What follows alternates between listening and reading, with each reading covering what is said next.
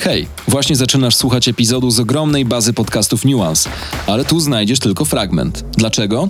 Bo całość jest dostępna wyłącznie dla członków Nuance Clubu, czyli miejsca z nieograniczonym dostępem do podcastów, artykułów, materiałów wideo, wydarzeń i społeczności Nuance, najprężniejszego, niezależnego medium w Polsce.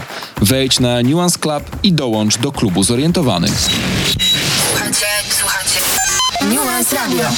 Rozmawiamy o tym, e, jakie decyzje polityczne zapadły chociażby e, w Polsce i nie tylko w związku z wojną w Ukrainie, bo e, też to jest taka audycja, w której staramy się nie zasłaniać tych okien i widzieć, co dzieje się za, za nimi.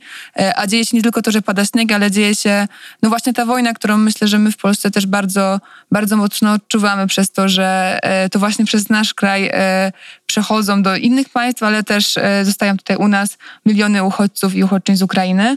E, no zaczynamy od tego największego chyba e, newsu e, tego, tego tygodnia, czyli to, co zadziało się w związku z decyzją premiera Morawieckiego, decyzją ministry klimatu Anny Moskwy oraz decyzją Daniela Obajtka, czyli prezesa Orlenu, którego możecie kojarzyć z wielu zeszłorocznych afer.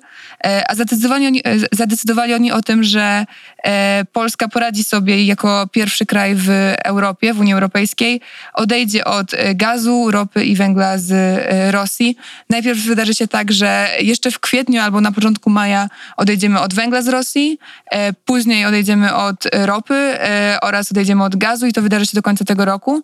No i to są takie obietnice, które napawają nas jakąś nadzieją i jest to dziwne, bo zazwyczaj ja zawsze też gdzieś tam działając klimatycznie widzę, że to zawsze jesteśmy tym krajem, którym, który musi się wstydzić i który musi zwiększać te ambicje, które, które sugerowane są przez polskie, polskich polityków i tym razem jest inaczej. E, ta decyzja została podjęta w środę, pewnie została podjęta wcześniej, ale została zakomunikowana w środę e, i wtedy też e, właśnie ta trójka polityków, czyli Anna Moskwa, Mateusz Morawiecki i Daniel Obajtek, gdzieś tam wykręcali się bardzo od dziennikarskich pytań o to chociażby co z ustawami, które dotychczas blokują odnawialne źródła energii. No i zastanawiamy się teraz, co w takim razie. Z jednej strony, no to jest bardzo zajebisty news, że odchodzimy od paliw kopalnych z Rosji. Z drugiej strony e, wciąż jest tak, że e, zostajemy, e, zostajemy przy tych paliwach kopalnych, a aktywiści, aktywistki, ale też po prostu ludzie zwracają uwagę na to, że między paliwami kopalnymi, a wojną można tak naprawdę postawić znak równości. Gdzieś tam te rzeczy e, są, są bardzo, bardzo silnie związane e, i gdy przestaniemy e, już wchodzić w finansowanie wojny w Ukrainie i finansowanie reżimu autorytarnego Władimira Putina, to decydujemy się na gaz czy ropę z innych miejsc na świecie, które z kolei wspierają reżimy autorytarne chociażby w, w Wenezueli czy w Arabii Saudyjskiej. No i to już nie jest spoko i tym nie powinniśmy się się chwalić, a e, dzieje się zupełnie inaczej. Radio. O nocnych oponentach mamy dużo do powiedzenia, bo jak pewnie wiecie, wczoraj e, miała miejsce niuansowa parapetówka, e, więc wszyscy tutaj wrócili dzisiaj do niuans takim no dość spowolnionym krokiem i jednak w takim wajbie odradzania się i spokojnej rozmowy i dlatego też ten dzisiejszy klimat jest taki na luzie i bez e, zwyczajowej spiny i bez takiego, wiecie, zaproszenia kolejnych osób i tak dalej, i tak dalej. E, a rozmawiamy dzisiaj o e, przeglądzie tego, co tak naprawdę wydarzyło się w tym tygodniu i skupiamy się na tym najważniejszym wydarzeniu, e, czyli na e, ogłoszeniu przez Mateusza Morawieckiego Annę Moskwę i e, Daniela Obajtka odejścia od gazu, ropy i węgla z Rosji, bo to ważne, żeby dodawać, że z Rosji. Zaplanowali, że do końca tego roku odejdziemy od tych paliw kopalnych z wyjątkiem węgla, od którego odejdziemy tak naprawdę, powiedzieli, że w kwietniu, czyli tak naprawdę w sumie moglibyśmy już robić to dzisiaj, bo mamy 1 kwietnia i to nie był żart. I najpóźniej właśnie w kwietniu albo w maju zdecydowali się nałożyć całkowite embargo na węgiel rosyjski i wzywają do tego też wszystkich, a do tych wezwań e, wyjątkowo dokładają się aktywiści i aktywistki, e, które też tego żądają, z tym, że zaznaczają, że w tej sytuacji nie wystarczy wymiana dealera i to, czy bierzemy te paliwa kopalne od e, Władimira Putina czy od innego petrodyktatora e, jest gdzieś tam rzeczą wtórną, bo po prostu reżimów autorytarnych nie da, nie można, e, nie można wspierać.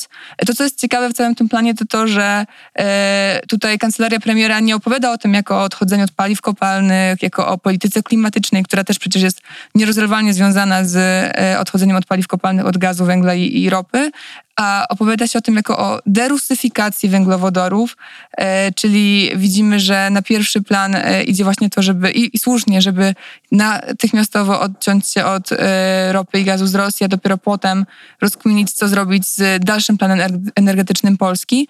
Chociaż według Anny Moskwy ta data odejścia od węgla, która jest wyznaczona na teraz, która jest znacznie za późną datą, bo to 2409 rok, nie ulegnie zmianie i wciąż będziemy tej daty się trzymali i za no, e, za 20, nie, za 27 lat odejdziemy od węgla. E, to oczywiście za, zdecydowanie za późno. E, przy tej okazji też warto wspomnieć o tym, co sądzą o tym inni politycy w rządzie.